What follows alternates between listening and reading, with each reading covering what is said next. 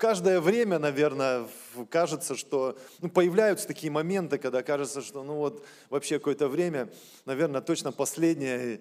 Э, ко мне вчера одна сестра подошла и тоже говорит, а вот как вы думаете, а, вот во время Нерона, когда гнали церковь, вот после этого пожара, после всего, когда вот гнали евреев, христиан гнали, то есть им, наверное, тоже казалось, что они вообще в последнее время живут. Я сказал, да, скорее всего, именно так. Скорее всего. И не только во время Нерона, и во время других гонений, преследований. Бывало настолько непросто, настолько трудно было, что люди обращались к книге Откровения, смотрели, понимали, что да, всему этому надлежит быть, вспоминали то, что Иисус говорил, и укреплялись, и продолжали верить, и двигались дальше.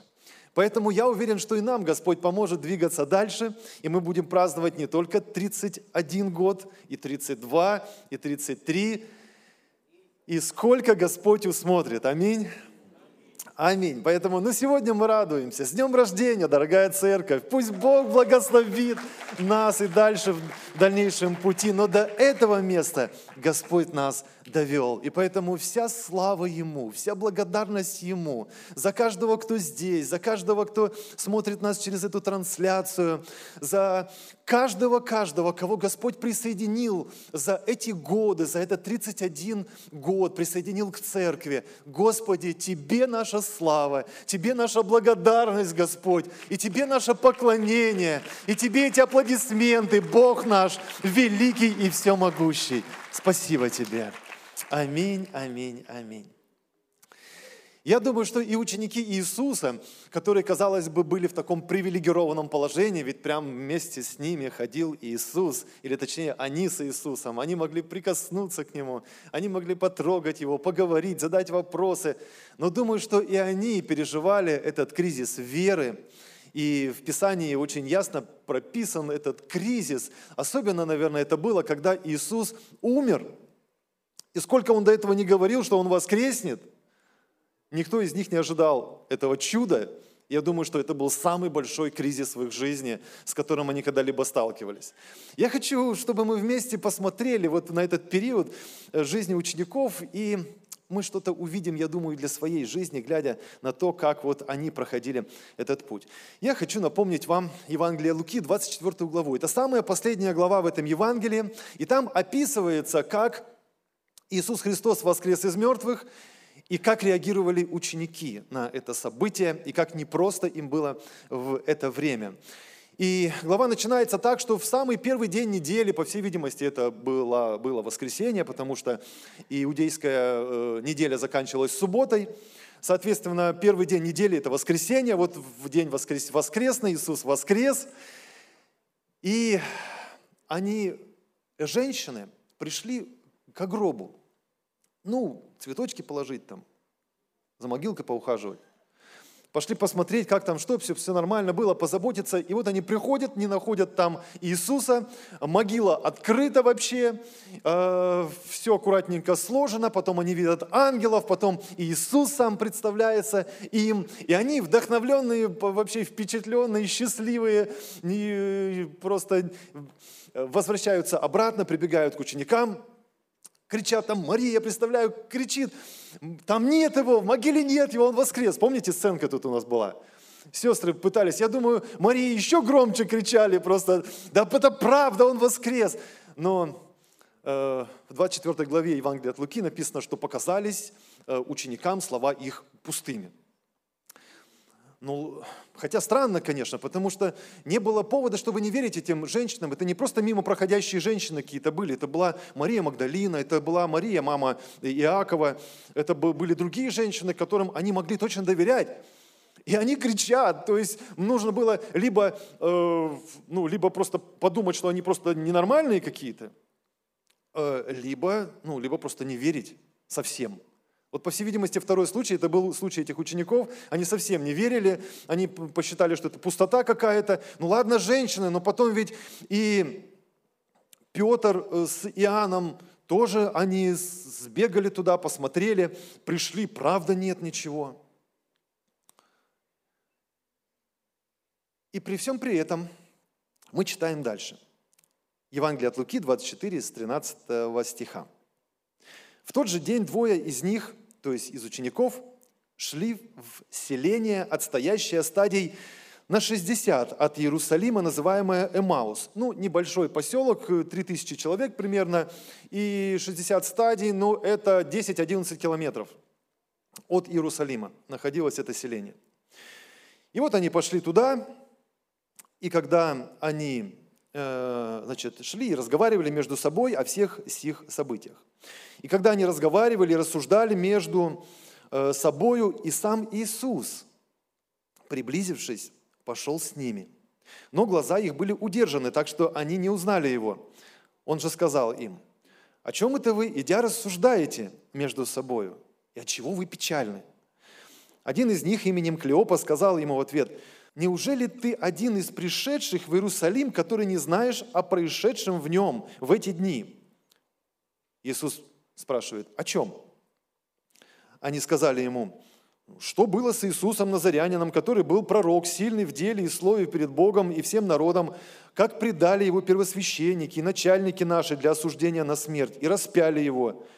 А мы надеялись было, что он есть тот, который должен избавить Израиля. Но совсем тем уже третий день ныне, как это произошло. Но некоторые женщины из наших изумили нас. Они были рано у гроба и не нашли тело его – и придя, сказывали, что они видели явление ангелов, которые говорят, что он жив. И пошли некоторые из наших к гробу и нашли так, как и женщины говорили, но его не видели. Тогда он сказал им, «О, несмысленные и медлительные сердцем, чтобы веровать всему, что предсказывали пророки!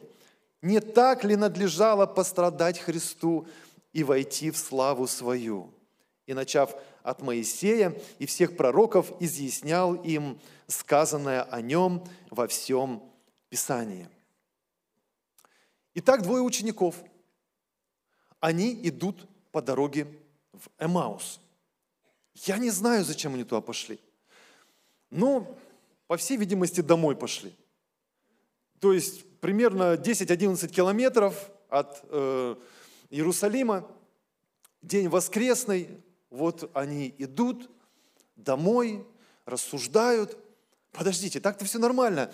Только еще недавно, еще утром они были ошарашены этой новостью. Иисус воскрес. Женщины вне себя от радости просто кричали, орали, прыгали там от счастья. Они говорили, поверьте, мы видели, Иисус воскрес. Потом Петр с Иоанном сгоняли быстренько до могилы, вернулись, посмотрели, говорят, правда нет. Слушайте, вам не кажется странным? Они все это видят, слушают, смотрят и идут домой. Идут себе потихоньку, рассуждают, разговаривают, как все это было, как вообще это могло бы быть. Но третий день, конечно, он уже в могиле. Вам не кажется это вообще странным? Ну как это так? Кажется, ну, ну как минимум вам бы хотя бы сходить посмотреть, что там произошло. Ну хоть бы тормознуться как-то, ну с учениками побыть. То есть нет, они идут домой. Ну так-то понятно. Воскресенье, завтра понедельник, всем на работу. Поэтому, ну на работу завтра. Ну, все понятно, надо подготовиться. Нам еще вон 10 километров топать, там же машин не было. Это сейчас, это как отсюда, ну, до э, Карла Марса примерно. Ну, вот такое расстояние, да, 10-11 километров. Ну, на машине, хотя на машине тоже час бывает и больше, если пробка, да, можно двигаться. Ну, а тут пешком, понятно, пока дойдешь, заранее надо выйти, и вот они пошли, завтра понедельник, на работу. На работу нам надо. Тут хоть мертвые пусть воскресают. Завтра работа. Поэтому, Петр, ты уже давай, заканчивай версии свои. Мы уже поняли, что ты сгонял туда, посмотрел, там платочек лежит, там этот. Петь, давай уже быстрее. Нам завтра на работу. Понимаешь, мы и так уже, знаешь, вымотались, устали. Еще столько топать. Давай уже заканчивай проповедь свою скорее. Нам еще столько топать. Завтра работа. Знаете, я так нахожу иногда наше состояние, вот подобным. Когда вот нам на работу, или у нас привычный ритм какой-то есть. Там на самом деле пусть хоть мертвые воскресают. Помните, Иисус этому богачу, который в аду мучился и говорил э, этому а, Аврааму, говорил, Авраам, пошли Лазаря хотя бы туда, к братьям моим, чтобы они не попали сюда, в это страшное место мучения, в этот ад. Пошли, пусть, и когда они увидят, что мертвый воскреснет, все, они поверят. Помните, что им Иисус сказал? Говорит, не -а. Если пророкам не верят, если закону не верят, если не верят то, что им показано, если продолжают двигаться на работу, я не против работы, только не подумайте. Если я имею в виду, что продолжают двигаться в своем привычном ритме, их ничего не цепляет, они просто идут по жизни, идут, что бы ни происходило вокруг, потихоньку идем, идем, идем, пока не припрет, пока уже конкретно не коснется. Живем, живем потихонечку, и все. Если говорит так, и мертвые воскреснут, не поверят. Вот эти ученики, мне кажется, ярчайший пример, именно вот иллюстрация того, что Иисус говорил. Идут себе потихонечку в Иерусалим и рассуждают, как все это происходит. Но дальше читаем. 28 стих. «И приблизились они к тому селению, в которое шли. И он показывал им вид, что хочет идти дальше. Но они удерживали его, говоря, останься с нами, потому что день уже склонился к вечеру. К вечеру, ну в обед, наверное, где-то вышли, там с утра, пока Мария, все дела, там пока Петр сходил, там пока послушали его, покушать надо на дорогу. Ну, я думаю, вышли вот к вечеру, пришли. Заходи э, к нам. Хорошо. И когда он вошел и остался с ними, и когда он возлежал с ними, то взял хлеб, благословил, преломил и подал им. Тогда открылись у них глаза, и они узнали его. Но он стал невидим для них. И они сказали друг другу, не горело ли в нас сердце наше, когда Он говорил нам на дороге, и когда изъяснял нам Писание, и встав, в тот же час возвратились в Иерусалим. Со скоростью 11 километров в час, то есть они стартанули сразу обратно, и в тот же час весь полдня шли, да, потихонечку рассуждая. Тут понимаете, что происходит, когда ты встречаешься с Иисусом? Все, ритм жизни должен поменяться по-любому в несколько раз – если ты в том же ритме двигаешься, двигаешься, по всей видимости, у тебя давно не было встречи со Христом. Потому что когда эти двое, когда, которые шли полдня, 10-11 километров, они только встретились с Иисусом, все, и работа уже не надо. Ладно, объясним потом что-нибудь. Иисус, Иисус, Он воскрес, все. У них все поменялось в одночасье. И они тут же побежали обратно в Иерусалим. И что? И нашли вместе 11 апостолов, по всей видимости, Иисус не только за ними там ходил, собирал, да? И 11 апостолов собрались, и бывшие еще с апостолами э, какие-то собрались, другие ученики, которые говорили, что Господь воистину воскрес. И Он явился Симону уже в это время. И они рассказывали, эти двое, о происшедшем на пути, и как Он был узнан ими и в преломлении хлеба когда они говорили об этом, сам Иисус стал посреди них и сказал им, мир вам. Потрясающе. Вот картина, да, представляете? Воскресший Иисус Христос. Чем Он занимается в первые дни? Он ходит за своими учениками и собирает их, по всей видимости, с разных мест. Кто на работу отправился, кто еще куда-то отправился. Вроде видят все происходящее, вроде слышат, точнее, все происходящее, впечатляются тем, что вот как это было, вспоминают что-то, но в принципе идут каждый своим путем. Петр, помните, тоже рыбу пошел ловить там в свое время. И вот Иисус ходит и собирает учеников – чтобы им быть в том месте, где они все-таки должны быть. 40 дней, по всей видимости, ходил. 40 дней рассказывал о Царстве Небесном, собирал своих учеников, чтобы прежде чем Он передаст им Духу Святому, чтобы просто их собрать вместе, чтобы они были готовы принять Святого Духа. И Он 40 дней собирал их и фокусировал их внимание на Царстве Небесном. пытаясь оторвать их от этого взгляда на землю, на работу, на проблемы, на свои трудности всякие, на свои планы человеческие. 40 дней воскресший Иисус Христос собирал своих учеников и фокусировал их внимание на Царстве Божьем, рассказывая, что там намного круче. Друзья, да вы не представляете, там несравненно лучше. Ой, да ты знаешь, вот Иисус, ты тещу-то, конечно, исцелил, она хороший человек, но понимаешь, вот она против, чтобы я шел за тобой вот так ревностно все-таки. Вот Иисус, поэтому, ну как вот мне, вот как вот? Говорят, Петра жена сопровождала всю дорогу. Не знаю, так это или нет, но апостол Павел однажды упоминает эту, э, эту мысль и говорит, что ну, мы тоже могли бы иметь спутницу и сестру, как вот апостол, как Петр, да, и прочие там другие апостолы. А, а другой свою проблему представляет, а третий свою проблему представляет. И вот Иисусу, по всей видимости, не просто было.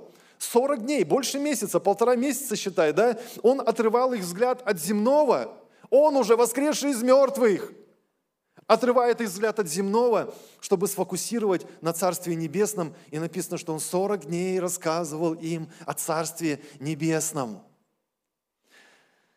Ох, аллилуйя! И при этом он говорит, ребята, ну что вы такие, ну, несмысленные. Ну, несмысленные, в принципе, слово понятное, да? То есть, ну, неразумный, можно по-другому еще там переводится так. А вот медлительное, мне кажется, это даже более резкое слово, которое употребил Иисус. Послушайте, в оригинале слово мыслительное. Неторопливый, непонятливый, медленно или плохо соображающий, туповатый, запоздалый. Другими словами, Иисус говорит, ребят, ну хорош уже тупить, а? Ну, пожалуйста, ну уже посмотрите, уже правда, я воскрес. Ну, вам же о чем-то это должно говорить. Вы двигаетесь каждый в свою сторону. Я воскрес. Вам хоть что, о чем-то это говорит? Ну, хорош тупить, а ну вы что? Ну что вы такие медлительные, чтобы верить? Я назвал эту проповедь «Поспешим, чтобы верить». Чем больше я готовился, тем больше вдохновлялся этой мыслью о том, что нам надо поспешить верить. Нам не надо протормозить верить. Протормозить можно в чем угодно, но не в том, чтобы верить. Нам надо поспешить, чтобы верить.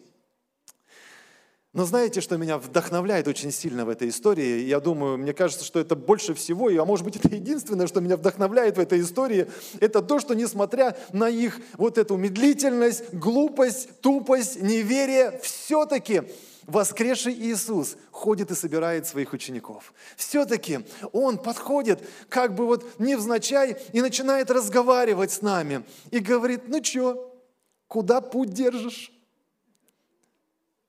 Домой, Господи, куда? Ну, а что печальный такой? Ну, проблемы дома, Господь. Ну, денег не хватает, ну, проблемы на работе. Ну, сам же знаешь. М-м, ну да, тяжело тебе. Ну и что? Что тут ничего не происходило тут вообще? Ну да, в церкви нормально, все хорошо. Да, о, там откровение такое, делишься откровениями. И они так-то шли и рассуждали между собой, и разговаривали. На самом деле, какой сильный Иисус! И в делах, и в словах просто пророк мощнейший, просто потрясающий. Они могут долго разговаривать, но они идут домой. Вместо того, чтобы быть там, где Иисус их ожидает, они идут домой – рассуждая, представляя все, восхищаясь Иисусом, но при этом идут домой по своим делам, по своим вопросам. Если бы не Иисус, мы бы давно уже каждый были у себя дома. Это точно. Если бы не Иисус, мы бы давно уже сидели каждый в своей коморке, в своей проблеме, в своем тупике, но благодаря Господу спустя 31 год мы сегодня здесь с вами. Аллилуйя! Потому что Иисус любит нас. Потому что Он больше, чем мы можем себе представить. Потому что Он настолько долго терпеливый, милующий, любящий. И Он подходит и терпеливо направляет нас. А потом Наши глаза открываются вдруг какой-то момент. Думаю, вау, точно! И что-то загорается в нашей жизни, и мы начинаем понимать, что да, все не напрасно, все не случайно. Еще недавно все казалось в тупике, все казалось безнадежно пропащим. Уже третий день он в могиле лежит, уже ничего не изменишь. Но вот глаза загорелись, глаза открылись, жить хочется, хочется бежать вперед. Это все делает встреча с Иисусом Христом, который воскрес из мертвых который победил смерть. Он победил смерть. Я не знаю, нам это о чем-то вообще говорит. Он воскрес из мертвых. Это просто потрясающе. Ну, давайте дочитаем историю. 37 э, стих. И вот Иисус им предстает теперь, говорит, мир вам. И что же? Они, смутившись и испугавшись, подумали, что видят Духа. Да, они, наверное, перекрестили, нет, тогда крестного знамения еще не было. Но он сказал им, что смущаетесь и для чего такие мысли входят в сердца ваши, ну, в конце-то концов. Посмотрите на руки мои, на ноги мои. Это я сам, говорит Иисус. Осижите, то есть потрогайте меня и рассмотрите, ибо дух плоти и костей не имеет, как видите у меня. И сказав это, показал им руки и ноги. Когда же они от радости еще не верили, понимаете, можно просто не верить, можно тупить не верить, а есть третья разновидность неверия – от радости. От радости, но все равно не верят дальше. А потом, когда он еще возносился перед ними, тоже написано, усомнились и не верили. Там какой-то особый вид неверия. Хорошо, здесь от радости не верят. А он сказал им, хорошо, есть ли у вас какая-то здесь пища? Они подали ему часть печеной рыбы, часть печеной, похоже, не доел кто-то. Какой-то кусочек рыбы. Там был часть печеной рыбы и мед. Вы ели когда-нибудь рыбу с медом? Печеную рыбу с медом. Вот что не сделаешь, чтобы поверили, что вот, чтобы, чтобы понимать, что Иисус, на что Он только не готов был, чтобы они поверили, что это Он, что Он настоящий. И что написано? Он сказал, у, рыба с медом, вы что, в своем уме, нет? Нет, он так не говорит. Написано 43 стих, и взяв, ел перед ними. Это как настоящий миссионер, которому дают, понимаете, червяков каких-нибудь. Просто ешь, если ты вот считаешь, если ты, в общем, с нами. И вот Иисус кусок рыбы недоеденный какой-то и мед ест перед ними. Посмотрите, я нормальный. Это руки, это ноги. Я не дух, я не призрак. Я должен был пострадать за ваши грехи. Я умер, но я реально воскрес. Вот он я. Это потрясающе просто и ел, и сказал им, вот то, о чем я вам говорил, еще быв с вами, что надлежит исполниться всему, написанному о мне в законе Моисеевом и в пророках, и псалмах. Тогда открыл им ум к разумению Писания и сказал им, так написано, и так надлежало пострадать Христу и воскреснуть из мертвых в третий день и проповедану быть во имя Его покаянию и прощению грехов во всех народах, начиная с Иерусалима. Аллилуйя! Это очень круто. Давайте воздадим Богу славу. Он правда воскрес. Он правда победил смерть. Он правда пострадал за наши грехи. И это значит правда, что грехи наши прощены. Грехи наши прощены Иисусом Христом, потому что Он заплатил цену за наши грехи. Он умер за наши грехи. И Он воскрес из мертвых. И Он оправдывает сегодня, реально оправдывает каждого человека, который к Нему приходит. Каждого, который не просто как бы э, слушает о Нем, каждый, кто отдает Ему свою жизнь, кто готов пойти туда, куда Он позовет, кто посвящает Ему свою жизнь получает прощение грехов и получает в подарок. Вы знаете, что э, победителю всегда дается награда. У победителя есть награда. Какая награда за победу Иисуса Христа? Как? жизнь вечная. Вот это награда. Вот это я понимаю. Понимаете, награда за победу Иисуса Христа – это вечная жизнь, которую Он заработал. Не просто как Сын Божий выхватил по блату. Не просто потому, что Он Сын Божий, Он, он в привилегии, Он заработал жизнь вечную. Он исполнил закон – до последней точки, до последней буквы, а написано, всякий исполняющий закон, законом жив будет. Он исполнил этот закон Моисеев. Он в совершенстве выполнил все. Он умер, но несправедливо его распяли. И он воскрес из мертвых. Он заработал вечную жизнь, а нам предлагает ее как подарок. Он предлагает нам этот подарок – подарок под названием «Жизнь вечная». Он предлагает этот подарок сегодня каждому человеку. Каждому человеку, каждому человеку предлагает этот подарок. Это потрясающе просто. Каждому грешнику, каждому, кто не знал никогда о нем, каждый, кто, может быть, думал, что он живет с Богом, но никогда не посвящал ему свою жизнь. Но когда он уверует, он получает этот подарок. Иисус любит каждого. Иисус идет за каждым. Но дальше Он хочет направить каждого человека в то место, где Он хочет видеть э, этого человека. Все меняется, когда до человека доходит, что можно жить вечно. Как вы думаете, так или нет?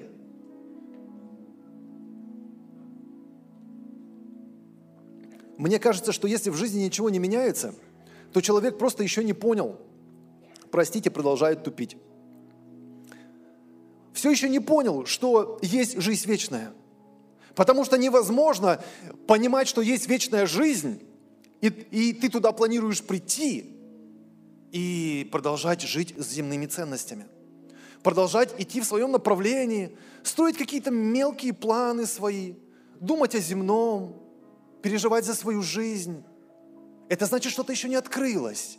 Это значит, что ты еще не понял. Значит, еще не понял, что есть реальная вечная жизнь. И она начнется, когда на земле наш путь закончится. Но все меняется, когда доходит. Но все меняется, когда глаза открываются, как у тех двух, которые шли по дороге в Эмаус. Они за один час преодолели расстояние в 11 километров, чтобы быть теперь там, где они понимали должны быть. Они понимали, что там должны быть. По всей видимости, Петр, возможно, все-таки озвучил эту идею. Ребят, давайте, давайте, может быть, а вдруг правда он воскрес? А вдруг правда, может быть, какие-то идеи там у них были? Давайте подождем. Но люди шли в разное место по своим делам. Но когда глаза открываются, все меняется. Я хочу в конце этой проповеди молиться вместе с вами, чтобы наши глаза открылись. Чтобы просить, Господи, открой наши глаза – может быть, мы сегодня ходим своими путями, тратя свою жизнь просто напрасно, не понимая, какую награду Бог приготовил любящим Его. Не понимая, что ожидает нас в вечности, просто проходя мимо, проживая эту жизнь напрасно, впустую. Господи, открой наши глаза. Я молюсь, чтобы нам двигаться в том направлении, где Ты нас хочешь видеть. Аллилуйя, аллилуйя, аллилуйя. Почему же так трудно верить? Почему так трудно верить? Знаете, что до воскресения э, Иисуса ученики его называли просто господином. Там везде написано «Господь, Господь», да, но в оригинальном тексте можно видеть, что там нет этого артикля, который ставится в том случае, если вы хотите обратиться к кому-то как Богу. Тогда был бы артикль определенный в греческом языке. Там нет этого артикля до того, как Иисус воскрес. То есть они другими словами говорили, ну знаете, господин, ну типа дамы и господа. Ну вот в этом смысле, да, господин, то есть они могли так к любому человеку обратиться там, господин, позволь, значит, вот я тут присяду, да, например, или войду в твой дом. Господин, вот на этом уровне Иисус был для них господином. Но когда Он воскрес из мертвых, Фома первый провозгласил эту истину. Помните? И там появляется этот артикуль. Господь мой и Бог мой – это не просто господин в плане вежливости, но на самом деле, конечно, ты хороший учитель и великий пророк, сильный в делах и в словах, ты молодец, конечно, но мы идем своим путем дальше. Но все меняется, когда ты осознаешь, что Он воскрес из мертвых, Он победил смерть. Он не просто победил кого-то на этой земле, он смерть победил. Смерть сегодня руководит всем миром. Люди строят свою жизнь, исходя из того, что однажды они умрут. Они стараются успеть все сделать на этой земле, понимая, что они умрут. Они принимают какие-то решения или не принимают решения в зависимости от того, сколько они себе обозначили жить на этой земле. Смерть руководит сегодня на этой земле каждым человеком. Но Иисус победил смерть. Иисус разрушил смерть. И Он дает эту победу каждому, каждому, кто в Него поверит. Наши рамки должны расшириться. Наш взгляд должен измениться. Наши глаза должны открыться и посмотреть намного дальше, чем видно за горизонтом вот этой земли, этой земной жизни – и Господь хочет, чтобы мы смотрели туда дальше. Не об этом ли потом апостолы говорят, подумайте о горнем, посмотрите туда. Не об этом ли говорит Иисус, что когда увидите, что э, э, эта земля трещит вся по швам в своих войнах, болезнях, проклятиях, посмотрите на небо, поднимите головы ваши, посмотрите, откуда придет избавление. Однажды это все закончится. Это понятно. Но вот вопрос – Живешь ли ты сегодня так, чтобы обеспечить себе перспективу там? Вот в чем главный вопрос. Живешь ли ты в этом временном так, чтобы обеспечить себе успех в вечном? Вот в чем главный вопрос.